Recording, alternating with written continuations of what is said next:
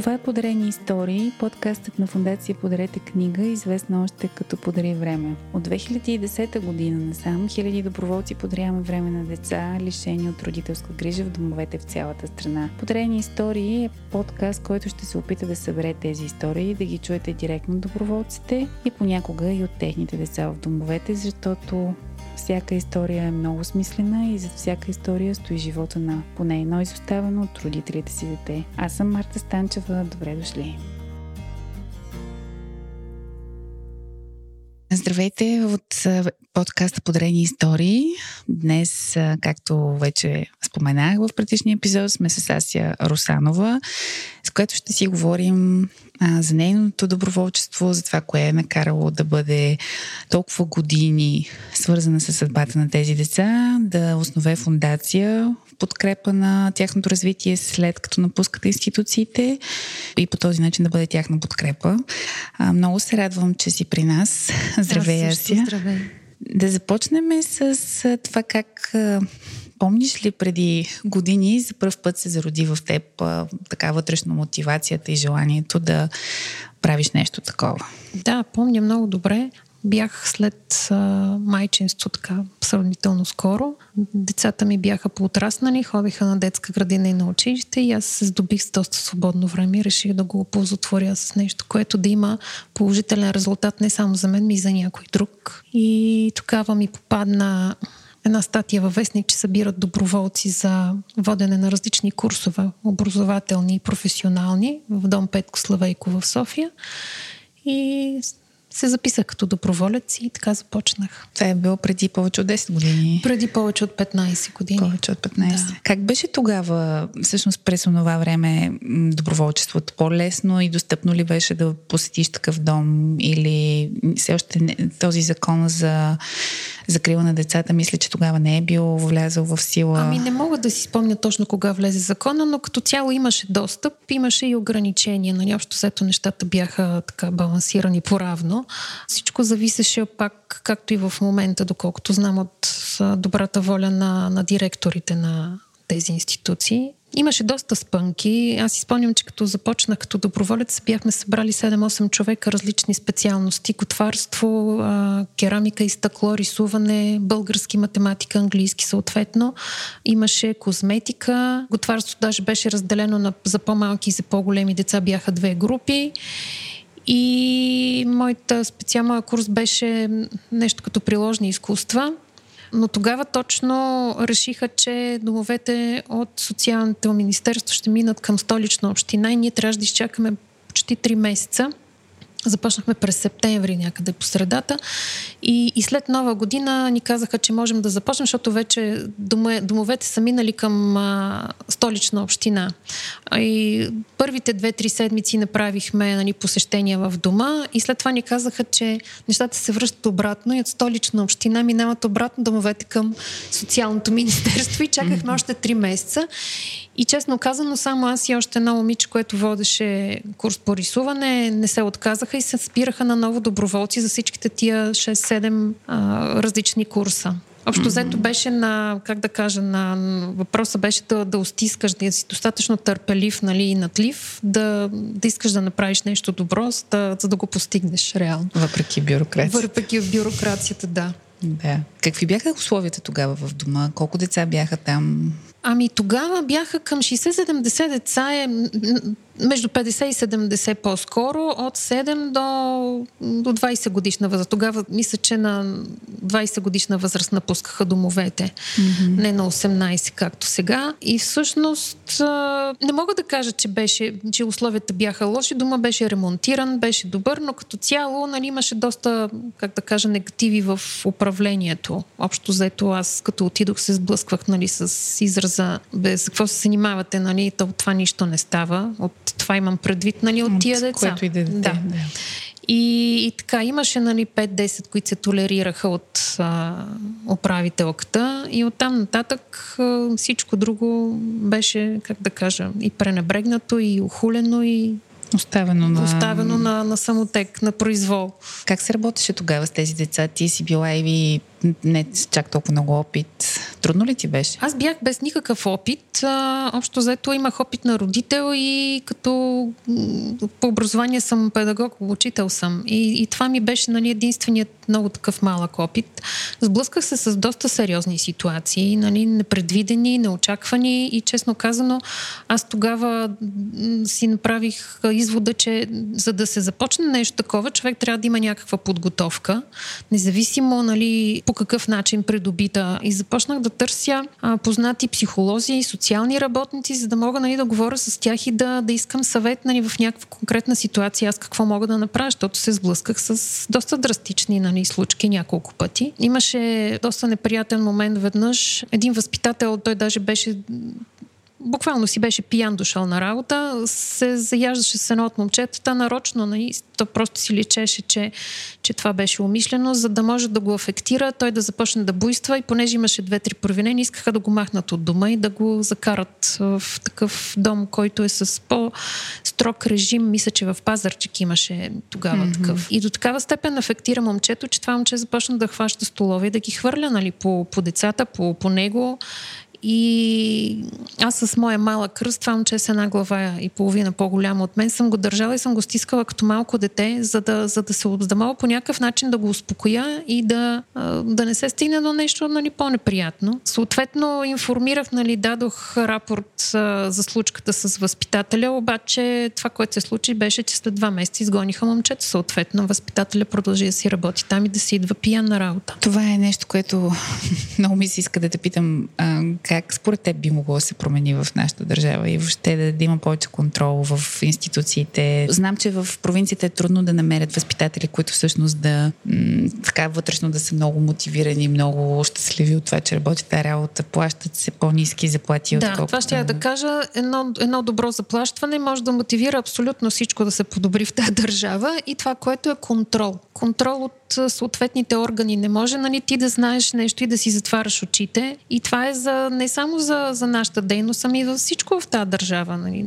Първо трябва да се променят, може би, някои от наредбите, законите и да, да се осъществява контрол.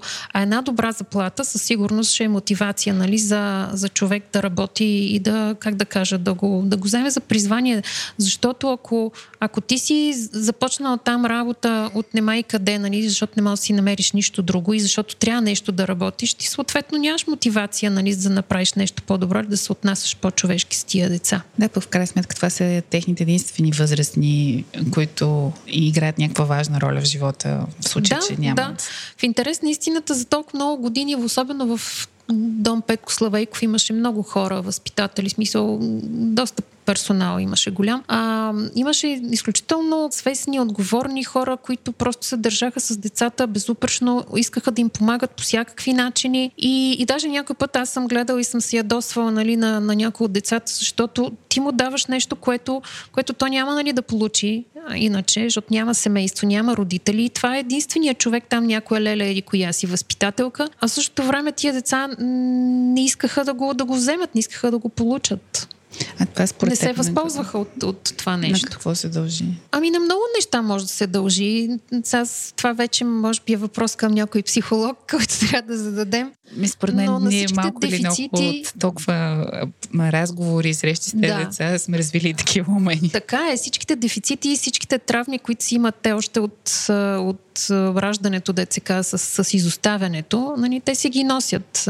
Гена също си оказва влияние. Нали? Сега никой не знае какви са родителите, как, кои са и така нататък. Нали? Защо в крайна сметка постъпват така. И то като гледаш собствените си деца, нали, като познаваш себе си и, и партньора си, нали, пак някой път се чудиш защо така правят тия деца. Но, но, но това е. Нали, всеки, и всеки на с... пример, според мен. Те са много нещата. Нали. Липса, например, и много от тях пък растат с нагласта, че някой или държавата или някои хора са им длъжни, а това не е така. И честно казано, цял живот не искат да го разберат. Нали? Аз познавам младежи, които са живели в институция, които са над 30 годишни вече и те продължават да живеят с тази нагласа, че някой им е длъжен, че трябва всичко някой наготово да им дава, защото той, видиш ли, нали, е изоставен. Да, да, има го и това усещане.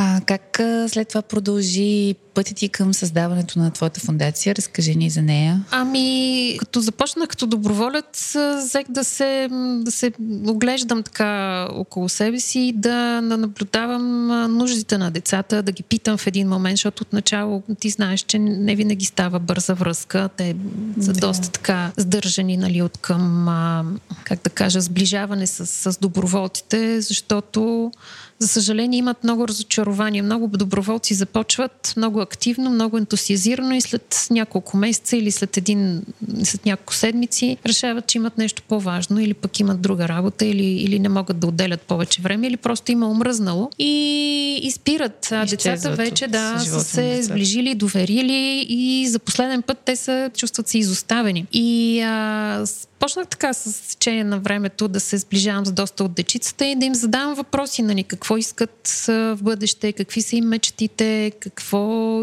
искат да правят, нали, как, какво искат да работят, искат ли да учат. На мен дета ми беше да ги мотивирам точно това да четат и да, да учат, защото за тези деца образованието е изключително важно. Нали, може за то по принцип за всеки е важно, но за тях конкретно не е изключително важно, да, наистина. Да. И оттам нататък, като започнаха да да споделят а, ние прекарвахме по, по 2-3 часа общо взето астрономически един път седмицата, но пък а, всяка седмица те нещата се натрупват и започнаха да, да казват аз искам да тренирам еди какво си, аз искам да ходя на танци, аз искам а, да спортувам, аз искам да рисувам, аз искам да посещавам нали, някакви такива а, школи различни, музикални и така нататък. И, и както всички знаем, повечето от тия неща са свързани с средства. Аз имах доста контакти и а, на много места успях да запиша деца безплатно, но пък а, не навсякъде става и не всеки е длъжен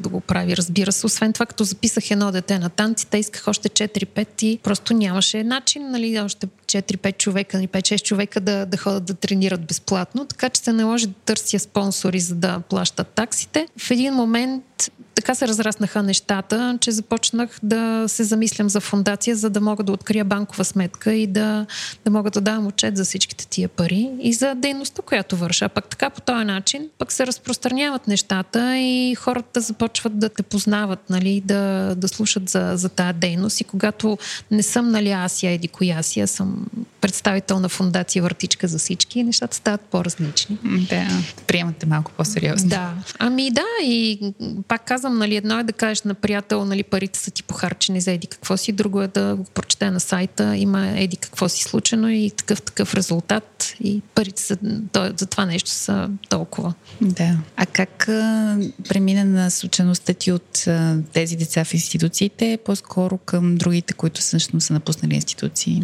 Ами пак там в един момент а, разбрах, че това, което плаши най-много тези, които ще излизат, децата, които ще излизат от дома, е тая неизвестност. А, сега не знам в момента точно как стоят нещата, но честно казано продължават да ми се обаждат деца, младежи, нали аз деца ги казвам от гледна точка на моята възраст, продължават да ми се обаждат, да ме питат къде могат да, дали има в момента наблюдавано жилище и къде могат да отидат, защото практиката беше такава, че те им казват, имаш 48 часа или един месец да напуснеш а, дома. А в повечето случаи ставаше така, че те, им, те ги предупреждават нали, по-отрано, обаче ги карат сами да си търсят а, място, а те първо не могат да си, не знаят къде да си намерят, не знаят към кого да се обърнат. Всъщност това с наблюдаваните преходните жилища след завършване на институция, от кога се появи чисто, смисъл ами, било ли е така още преди 15 Беше, да. Беше. Имало, Тогава имаше в Божурище, в Гормазово, в Лозен шарената къща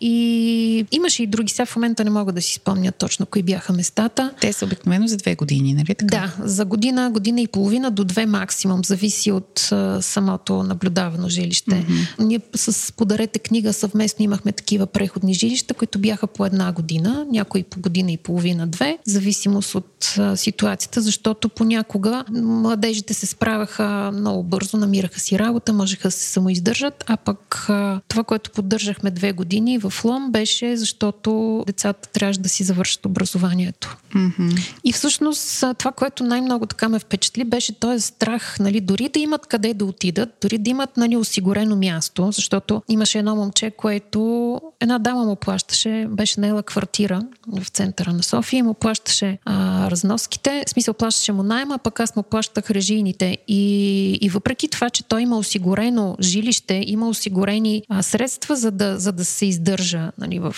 този период, защото той започна да учи в Софийски университет, това момче изпита м- жесток страх и в продължение на, на месец това преди да излезе и да отиде в квартирата, той беше м- доста стресиран, не беше на себе си, особено като, като излезе и като отиде да спи първите няколко дни в а, това жилище. Даже, доколкото си спомням, помоли един приятел да отиде да спи при него, като приятел, като доброволец им предвид, а, защото не можеше да остане сам на е, друго място. Много често. Тоест стрес е много силен.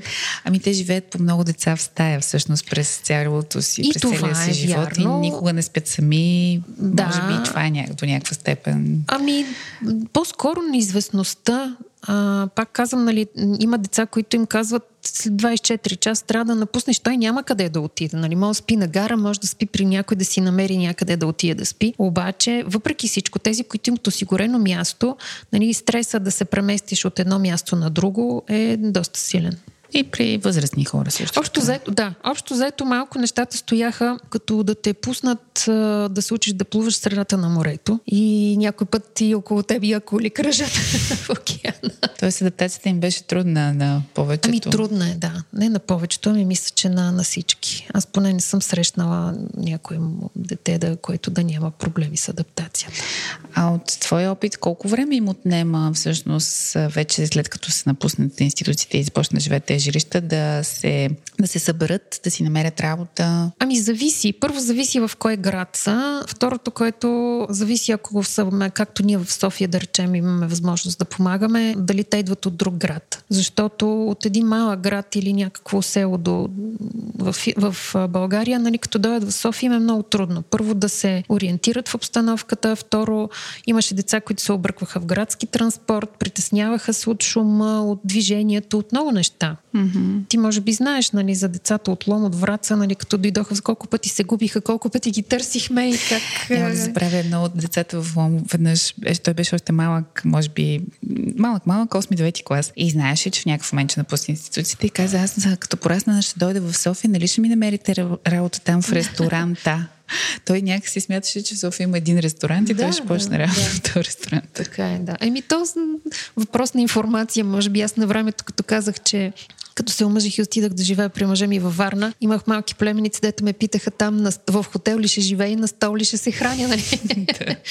Общо заето така стоят нещата, да. Но зависи, зависи от много неща.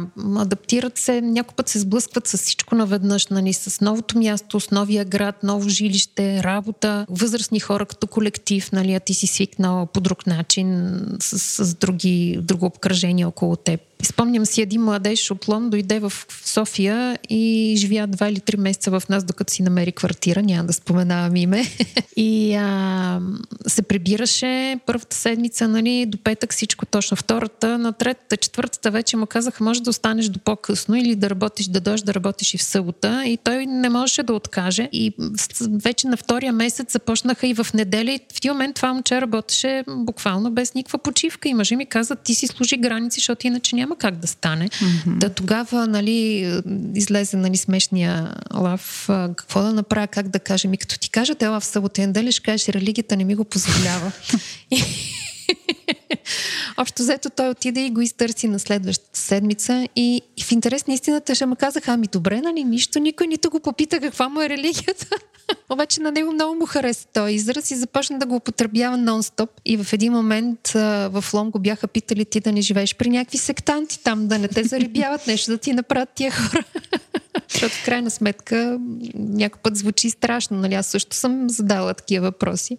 Да. Да, но, но като цяло, за него това беше начин да си сложи границите и да спре да работи. Пак започна да в смисъл, продължаваш да работи и в събота понякога, но, но казваше, съжалявам, но вие ми плащате за 5-дневна работна седмица до 6. Нали? Или ако ми плащате допълнително, Нали? Той, да речем, имаше късмета, че живя при нас известно време. Нали? И ние общо взето бяхме като, като родители, но...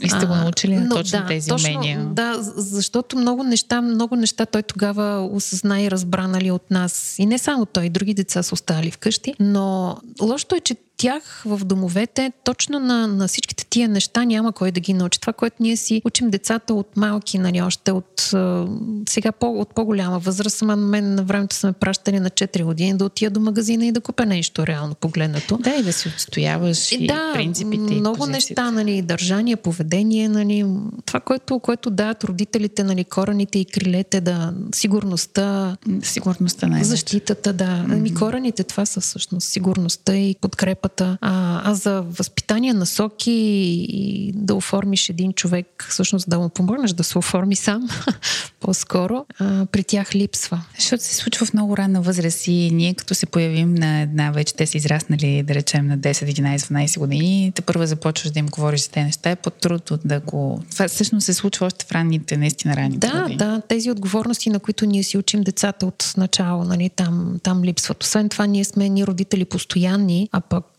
а, при тях текучеството на възпитатели, на хора, които работят в дома е Дори и голямо. Да, и директори, да. Те се сменят непрекъснато и общо взето. А като че ли няма, много, много малко хора могат да изградят авторитет а, пред тези деца, както един родител, нали, може. Защото аз съм чувала и виждала и продължавам, нали, последните години. Абе, такъв си ти пък, че ще ми кажеш, нали, аз какво трябва да правя. Ами, според мен авторитет се изгражда с доверие първо. И Да, трябва да да, имаш доверие към да. този човек, преди да го възприемеш като авторитет, а не страх или нещо Така е, да. не толкова стабилно. И не само доверие, любов, това, което ние даваме на децата си, те не го получават в домовете, реално погледнато. Каква част от тези деца всъщност не успяват да се справят и се връщат по родните си места или още по-лошо излизат на улицата и се отправят по какъвто начин? Ами, а, в Намерят. момента по-скоро повечето са тези, които се оправят, доколкото знам. Сега, като започнах преди повече от 15 години, бях прочела една статистика от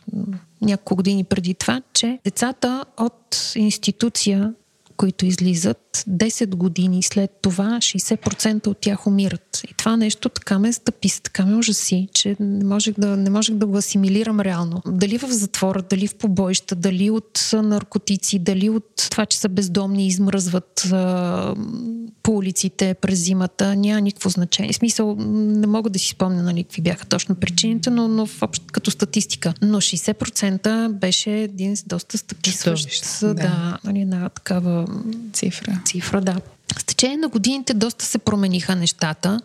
Сега с последните години виждам, че може би доброволците станаха доста с годините, не само в София, не само нали, ние и вие, дето се казва. А, доста хора, млади хора, започнаха да, да се включват в различни благотворителни кампании, нали, да, да стават, да правят разни такива менторски програми, обучения най-различни. И доста, доста се помага на, на тия деца в интерес на истината. Сега а, има такива моменти, че в някои случаи каквото и да искаш да направиш, на сила не можеш да дадеш. Нали, аз, честно казано, имам два-три такива случая, много драстични, които на мен ми се отразиха доста драстично. Значи, каквото, каквото и да чудеса от храброст направих, обаче не се получиха нещата. Много интересното беше, че това беше, при... всъщност това бяха брат и сестра. Mm-hmm. И а, в различен период от време, нали, първо с момчето работих, след това няколко години с това и опитвах да помагам и на момичето. Просто каквото и да правиш, не се получаваше.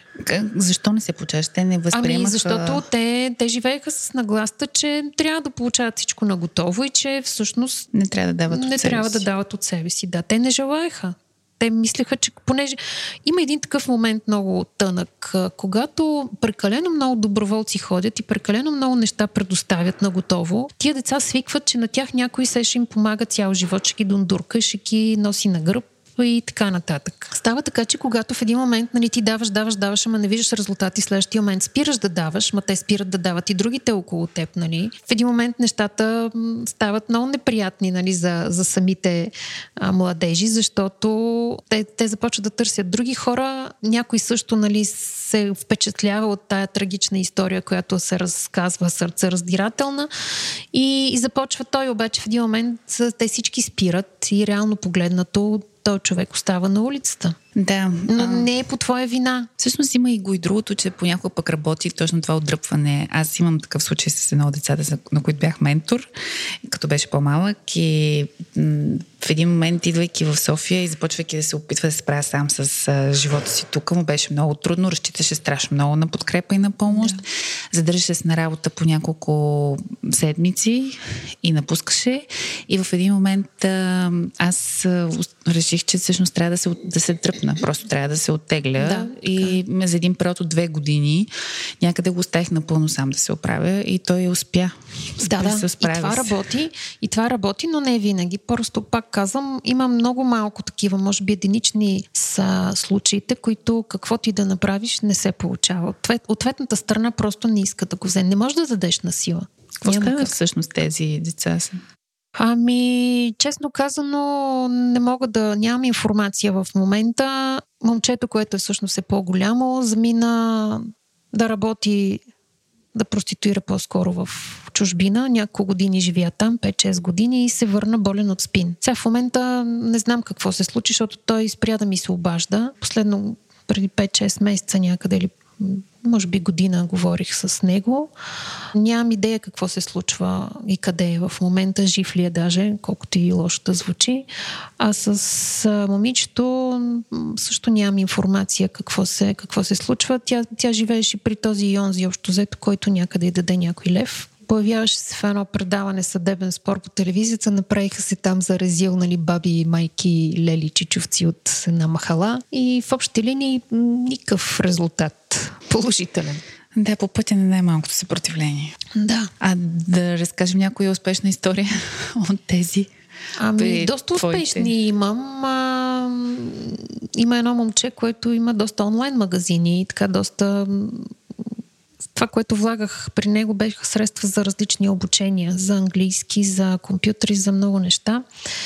И, и фактически той започна, даже в един курс за финансова грамотност го бях изпратила. Полезното на всичките тия неща е, че те се запознават с, с много хора, които виждат потенциала в тях и, и започват да им помагат да го развиват. И ако те се усетят на време, нали, какво, какво биха могли да направят и ако това нещо им харесва, могат да дръпнат доста бързо напред. Пак казвам, това момче има доста онлайн магазини, успешен бизнес развива, печели по-добре от много хора от нас на възраст Всъщност, вече. наистина си права за това, че ако те усетят колко много могат да вземат от доброволците, от менторите си, да, биха да, могли да, да печелят да, много. Да. Аз наскоро това си мислех, защо карам аз лично всичките си деца да, да кандидатстват в университети. И ми първо те получават президентска стипендия, която понякога в размер на 3000 лева еднократно, да, още да. при започването на това да. образование. Отделно образованието им е безплатно, така е, отделно да. общежитието им е безплатно. Всичко Тоест те имат осигурен и покрив над главата си, Единственото, за което трябва да се погрижат е а, как да се изхранват, което пак в студентските столове не е чак толкова пак скъпо. доброволци помагат. Има и много, да. Нашата помагат. фундация даваше много години стипендии на студенти, а, помагаше им да си намерят работа и, и всъщност а, доста бързо децата влизаха в час и си хващаха живота в ръце. На втората година от следването вече се самоиздържаха. Да, да. Което на практика е много по-достъпно и лесно за тях, отколкото за други деца, които идват от не добре добре осигурени финансово семейства и на които е наистина трудно да, да учат и да, да си издържат и да си плащат образованието. Така, също да. така. Така че този мързел и тази неглижираност на, на тези възможности понякога наистина много дразнеща. Ами за да, нас. те някакси се научават да живеят инертно в, в домовете. Никой не ги гони за нищо, никой не им следи нали, да имат висок успех, никой не ги следи дали изобщо ходят на училище. Е, ай, може би никой не е доста силна дума, не е правилната, но, но доста от, от децата нали, няма кой да се грижи в това отношение за тях. И, и това, че ходим един път в месеца, нали, никак не е достатъчно. А, да, безспорно. Безспорно, да. Но пък а, ако, ако те самите нали, си дадат сметка а, какво може да им донесе това, тогава нещата стават много различни. По този повод ще кажа доста така успешно беше, когато едно момченце в а, дома в Петко Славейков, той беше така най-голям от всички и влезе студент и започна да, да разказва нали, какво се случва. Аз тогава го хванах за ръка, издействахме всички максимални стипендии, облегчения и така нататък. И на следващата година две-три момичета и момчета завършваха и като видяха нали, при него как се случват нещата и къде започна да ходи той, с какви хора да се среща, да общува и как му се промени живота си, казаха, бе, щом той може, значи и ние можем. Да. И общо взето това ги амбицира, но на следващата година, понеже аз вече бях минала с него по тия всички пътеки, му казах, сега ти ги хващаш, ти за ръка и ги водиш по всичките тия фундации, институции и така нататък, които могат да им помогнат за стипендии, за въобще във всяко едно отношение. И така някакси се мултиплицира и доста деца започнаха да, да се мотивират да, да учат точно по този, по този нали, елементарен начин. Щом те могат, значи и аз мога да си променя живота. Нали, защото това е идеята. И пак примера. Някой примера, да, да, пример, да. да. Освен това, като ги записвахме на, на танци, на, на музика, на разни спортове, аз обикновено ги записвах при хора, които познавам и които м- имам доверие, нали, и те потикнахте нали, от, от тая мотивация, те, те изявяваха желание нали, да, им, да им помагат. И, и по такъв начин им се разширява кръгозора, сменя им се средата. Едно такова момче в, след 2-3 месеца в курса по танци ми каза, ти ми промени света. Ти ми промени не живота, света ми промени. Аз вика, видях рая. Благодарение на те. Нали, с, с това нещо елементарно, което на мен не ми беше коствало кой знае какво усилие. Да звънна един телефон, да говоря с един приятел и да, да заведа момчето за половин час да, да го прослушат, както се казва, да го видят дали изобщо Еми, има. Отваряш и нови светове, нещо, Да, което... да. И, и оттам нататък тия хора а, им променят, а, нали, всъщност хората, които, с които се запознават, с които се свързват, им променят също света, нали. Те ги запознават с други и реално може да прозвучи много грубо, но ги изкарват от катуна. Да. Защото, за съжаление, голяма част от а, младежите, които поддържат връзка с родители, особено в по-малките населени места. Те са от, от ромски происход и те си знаят, че ще се върнат. Нали? Те са дадени там за отглеждане и после ще се върнат и ще работят с, с тия родители. И за част от тях това е като спасителен пояс. Да, да. да. Но пак това са хора, това са деца, които нямат желание да се борят, които нямат дори потенциала. Да, да, и потенциал нямат наистина някой път. Общо взето то за 20 години, там до 20 годишна възраст излиза от този дом, то никой не е в състояние да го научи да чете и да пише. Аз съм пробвала не веднъж, но, но на 20 не става. Вече е да. късно, да. Ми не, той на 15 е късно. Имаше едно момиченце, което на 13 години, братчето беше доста по-малко, но те бяха живяли в една конюшна с там пореден партньор на майката и реално това момиче не беше ходил на училище. Нали? То на малкия беше на 5-6 или на 4, не си спомням, но тя на 13 години тръгна първи клас тя три години ходи с първолаци, второкрасници и така нататък. До, до, вече на 16-17 почнаха други неща да я вълнуват по, по-такива пубертетски и, и прекрати нали, обучението, но, но тя стоически издържаше на 13 годишна възраст 7 годишни деца да стои на последния чин и да, да учи от А и от Б. Впечатляващо, да. Да. В крайна сметка, нали, живота и не се развива в много добра посока, но брати пък, за сметка на това, имаше късмет, защото той тръгна в първи клас. Това момче се оказа изключително умно, интелигентно, талантливо от към рисуване, музика и така нататък. А те са живяли с биологичното си семейство? Ами те са живяли с биологичната майка. Не знам всъщност бащата къде беше, дали този, който поредния беше там в конюшната им беше баща, никой не знае, да. Даже не знам дали двамата са от един родител, няма значение, но просто пак казвам, а, за съжаление за нея условията са били по-лоши. Той имал повече късмет малкия брат това отношение, нали, за чисто образователно. А те не бяха точка. в институция, нито един от Ами бяха, вече след като, като ги бяха взели от родителите, от майката, вече бяха, нали, но, но, но за момичето беше доста късно. Да. Да, това са въпросите, които много често си задаваме. Всъщност, те деца трябва ли да бъдат изоставени в институции? Понякога, точно като, както казваш, ако живеят в конюшня, по-добре да бъдат да предадени в институции, така Да, че някой да, да. се погрижи за тях поне малко по-адекватно. В интерес на истината, доста деца, понеже така с годините се сближихме и идват в къщи на гости, близки са с моите деца, много добри приятели са, поддържат връзка даже с децата ми повече, отколкото с мен, което е хубаво. Но самите те си казват, добре, че са ме оставили в дома, защото аз, някои от тях знаят къде са били, при кого са били и при какви условия помнят и, и си дават сметка, че ако са останали там, нали, това, което им се случва като грижа, като учен, нали, образование и така, на смисъл университет, те в никакъв случай няма да могат да си го помислят даже. Да, както говорихме с Павел Топалов, той пък има фундация, която помага на, на биологичните родители да си вземат децата обратно. Да. И той сам каза, че всъщност в повечето случаи, за съжаление, може би над 80% от случаите са такива, в които родителите определено не могат да се грижат за децата.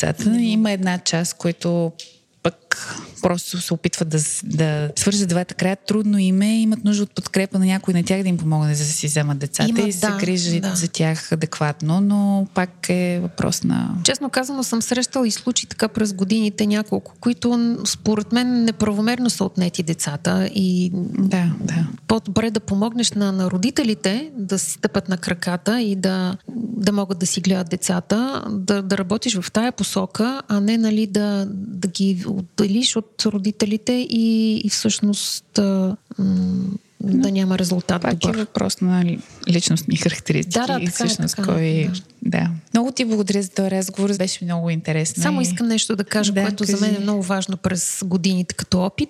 Когато помагаме, просто трябва да направим една така доста бърза преценка, кое дете от, от каква и от колко точно помощ има нужда. И всъщност да помагаме на тези, първо на тези, които най-малко, най-много, как да кажа, най-малко нужда имат, защото с тях много бързо се случват нещата Да. и много бързо дръпват напред. А, а тези, които а, имат нужда от най-много внимание, да оставим за края, защото те реално отнемат нашето време а, изцяло и не можем да помогнем на тия, които са по-бързи. Да, така е. Въпреки, че пък аз съм забелязала и като координатор, че доброволците си избират различни деца. Просто с различни деца им се получава, Да, може да. би, енергийно по-добре. Има някои, които си избират точно тези последните, които казваш, че са нали, най- най-много имат нужда. И работят и работят с тях и е то един такъв къртовски труд, който наистина... Това е, това е много хубаво, когато работиш само с едно дете, но когато трябва да работиш с няколко, нали? Да, обикновено. Просто да наблягаш на тези, които най-малко имат. А, смисъл, имат от един лек шут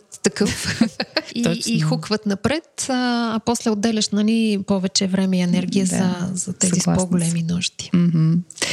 За финал, пожелай нещо на нашите деца в институциите. Ами пожелавам да са, да са осъзнати, да са мотивирани и всъщност да разберат, че абсолютно всичко е в техните си ръце и ако те не го вземат, реално никой не може да им го даде на сила и да се възползват максимално от абсолютно всички възможности и шансове, които им се дадат, защото никога не знаеш откъде какво ще излезе какво може да ти помогне. Да научиш максимално много неща, за да можеш, ако някога имаш, останеш без работа, да имаш 3-4-5 варианта нали, които да, да можеш да, да се възползваш от тях. Като занаят, като възможност, като способности, като знания, като натрупан опит и така нататък. Да, и да спрат да мислят за това, че са били изоставени в Да, домове. да, те няма как да спрат, това няма как да стане, но просто Да да, не се фокусират Да не се фокусират, да, в това и да, да гледат а, другата посока. В смисъл да гледат пълната част на, на чашата, пък ако ти е наполовина празна чашата, си я пресипваш на два пъти по-малки и тя ти е пълна. че има нали, положителни Да. неща да гледаме. Много ти благодаря. Аз също благодаря. Още веднъж. Вярвам, че ви беше интересен този епизод. Продължаваме следващата сряда с Борис Тодоров, който чакам с голямо нетърпение вече много време да бъде в подрени истории, така че обещавам ви един много интересен разговор. До следващата сряда. Това беше Подрени истории, подкастът на Фундация Подрете книга. Този и още епизоди може да видите в нашия сайт pодаривреме.org. Линкът към сайта и контактите си оставяме под епизода. Ще се радваме да споделите с нас всичко, което ви се споделя. Аз съм Марта Станчева и ви желая да подарявате време на себе си и на смислените хора и каузи, които ви заобикалят. До следващия епизод!